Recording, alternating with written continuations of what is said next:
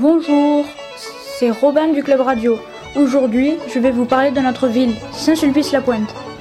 Située au beau milieu du Tarn et de la Goutte, la belle ville de Saint-Sulpice-la-Pointe est depuis toujours un lieu de passage. Avec son castellat et son souterrain, c'est un site incontournable pour les visiteurs. Tout d'abord, un petit retour sur l'histoire de la ville. Le castellat a été construit au Moyen Âge sur une motte castrale par le seigneur albigeois Sicard Allemand. Sachez que l'Office du tourisme organise des visites guidées du souterrain du castellat. À Saint-Sulpice, il y a aussi d'autres monuments intéressants à visiter. Puis, il y a aussi l'église du XIVe siècle.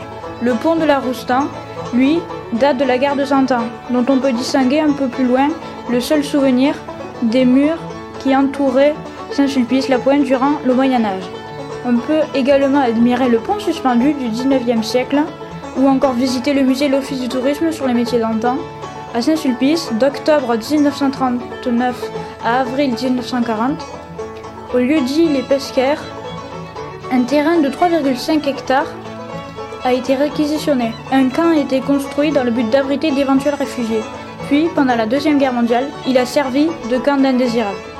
Un peu plus tard, il a été amené à accueillir 1500 réfugiés de guerre belges qui seront répartis un peu plus tard dans les familles du Tarn. Puis, en 1946, le ministre en a fait un centre pénitentiaire. Saint-Sulpice-la-Pointe ne s'est toujours pas appelé ainsi. Avant le décret numéro 2013-986 du 5 novembre 2013, elle se nommait simplement Saint-Sulpice et non Saint-Sulpice-la-Pointe comme on le sait maintenant.